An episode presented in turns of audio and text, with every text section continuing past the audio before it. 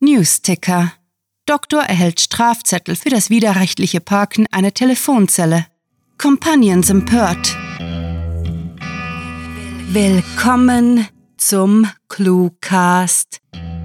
Wöchentlich neue Hörgeschichten aus allerlei Genres, die euch immer und überall grandiotastisch unterhalten. Besucht uns auf cluewriting.de und entdeckt Literatur in kleinen Happen zum Lesen und durch den Gehörgang. Und jetzt viel Spaß mit der Kurzgeschichte.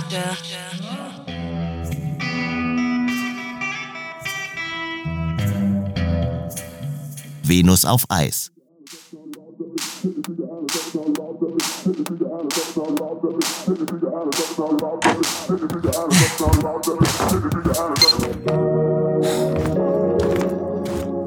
Ist sie neu? fragte Philipp auf ein abstraktes, rot-grünes Gebilde zeigend.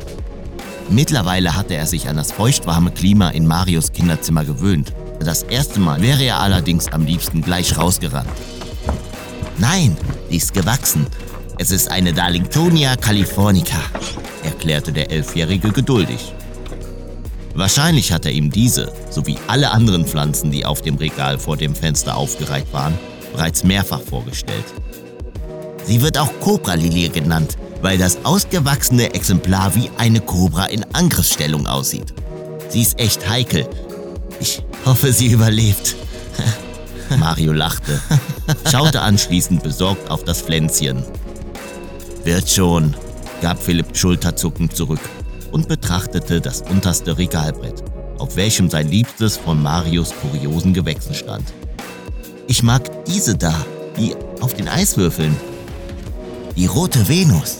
Sich vorbeugend legte Mario sein Handy beiseite und meinte, Dionae muscipula.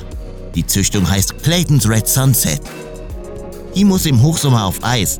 Die ganz hohen Temperaturen findet sie nicht cool. Aha, kicherte der andere gelangweilt, verlor langsam wieder das Interesse am Hobby seines besten Freundes.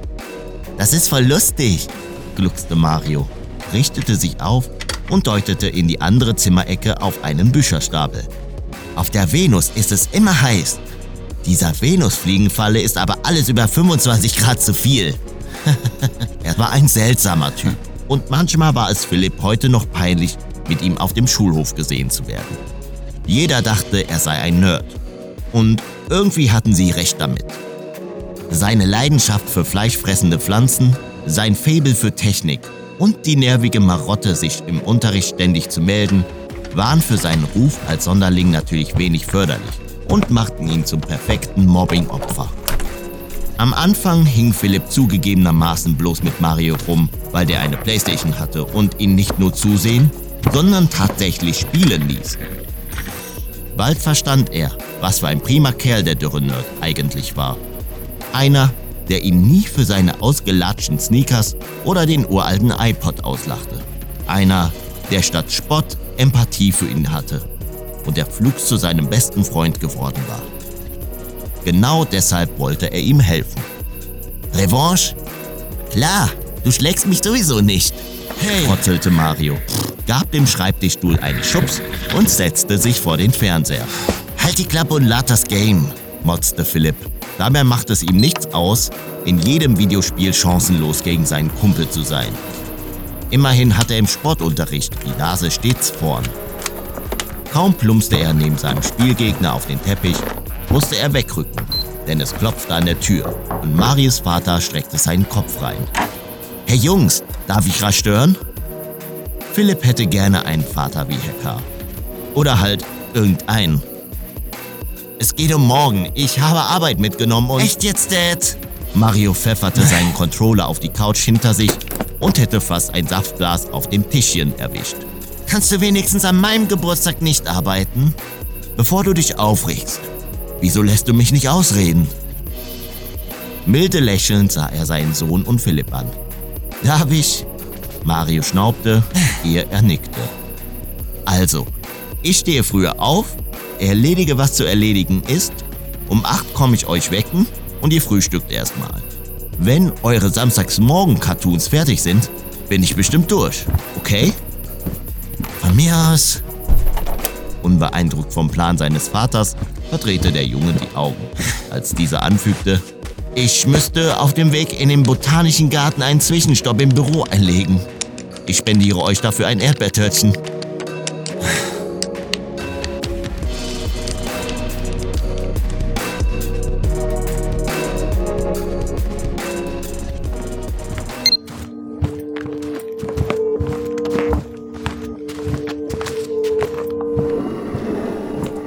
Sind alt, die schlafen ganz sicher, beruhigte Philipp den Gleichaltrigen. Sei nicht so eine Memme, ich mach das andauernd. Mario stellte ihm die letzte seiner komischen Pflanzen auf die Kommode, sodass sie das Regal beiseite schieben und das Fenster öffnen konnten. Philipp hatte die Zigaretten schon vor einer Weile aus der Tasche seiner Mutter geklaut. Vermutlich hätte es die Säuferin nicht einmal gemerkt, wenn er sich während dem Abendessen eine ansteckte. Er kletterte aufs Vordach, wartete kurz und rief schließlich, Kommst du? Keinem der beiden Jungen war danach, dieses eklig riechende Zeug zu inhalieren. Aber endlich gab es eine Gelegenheit, Marius Ansehen in der Klasse zu verbessern. Du glaubst, das funktioniert? wollte dieser wissen und kniete zögerlich aufs Fensterbrett. Ja, garantiert.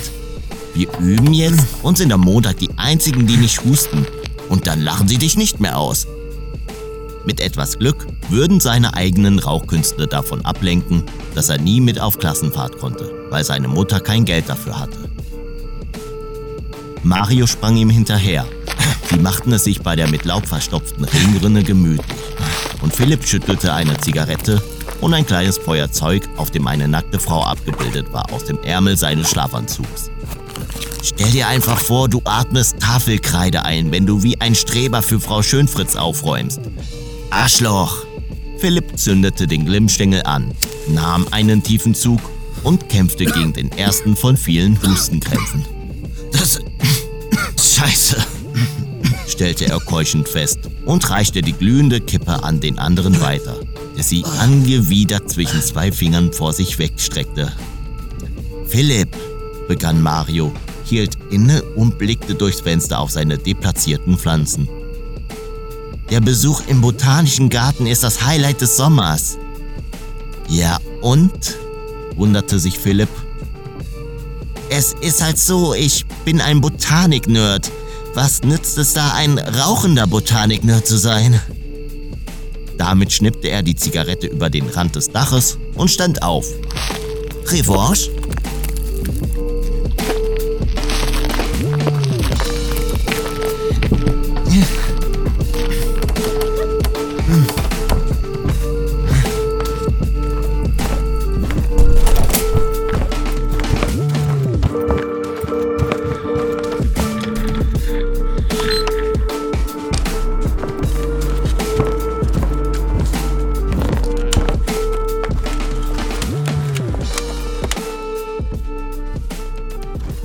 Hitzigen Diskussion und einem neuerlich verlorenen Kampf gegen Marius Fingerfertigkeit am Controller gingen die beiden Jungen schlafen. Selbstverständlich hatte sich Philipp über seinen Freund geärgert und versucht, ihn von seiner Idee zu überzeugen. Doch Mario weigerte sich, fest entschlossen, ewig ein Streber zu bleiben. Philipp konnte ihn ja schlecht zwingen. Ein Schläger war er nämlich nicht. Es war etwa halb vier Uhr, als Philipp hochschoss und sich instinktiv die Hand über Nase und Mund drückte. Erst dachte er, sich verschluckt zu haben, bis er das brennende Beißen in seiner Luftröhre wahrnahm. Das müssen die Nachwirkungen der Zigarette sein, überlegte er. Da verselbstständigte sich sein Körper, er nahm einen heftigen Atemzug und hustete so stark, dass er sich übergab. Es brennt! stieß er aus und wiederholte so laut er konnte, Es brennt! Ruckartig schlug er die Decke zurück, packte das Besucherkissen und drückte es sich aufs Gesicht. Aus dem Flur war ein heiseres Brüllen zu vernehmen. Irgendwo schepperte es und ein schrilles Piepsen übertönte beinahe das Rauschen der Flammen. Es brennt! presste Philipp verzweifelt an Mario rüttelnd hervor. Dieser wollte nicht aufwachen, egal wie heftig er schüttelte.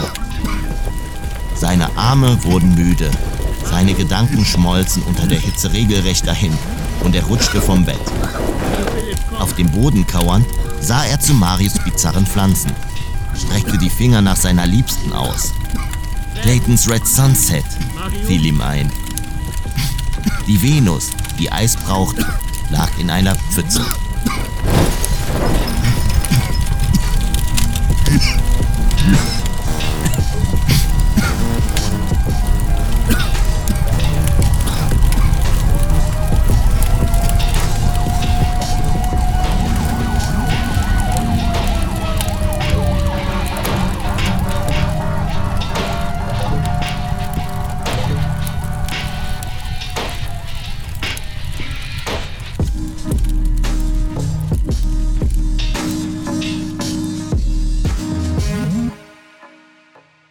Das war Venus auf Eis, geschrieben von Rael. Für euch gelesen hat David Rom. Diese Kurzgeschichte spielte am vorgegebenen Setting Kinderzimmer und beinhaltete die Clues Erdbeertörtchen, Tafelkreide, Empathie, Saftglas und Highlight.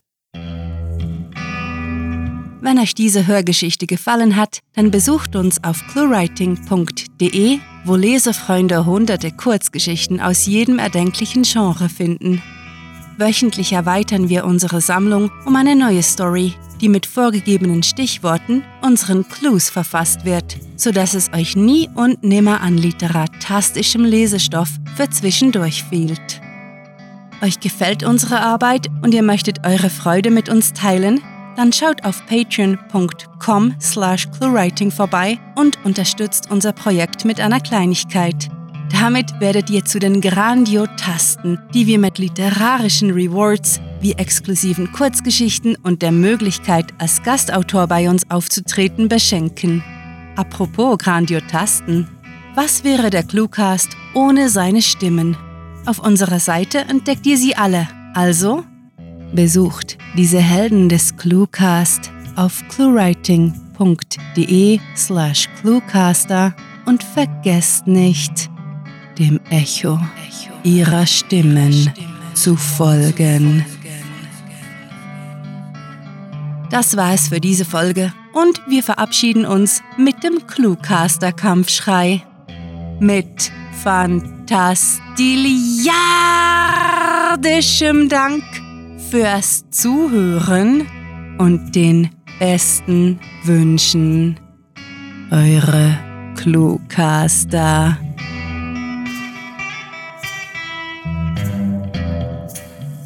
Diese Episode wurde euch präsentiert vom ersten galaktischen Imperium. Kommt zu den Sturmtruppen und besucht das schöne Alderan. Der Cluecast ist eine Produktion der Literaturplattform ClueWriting. Für Feedback, Anregungen, Literatur und weitere Informationen begrüßen wir euch jederzeit auf www.cluewriting.de. Grandiotastischen Dank.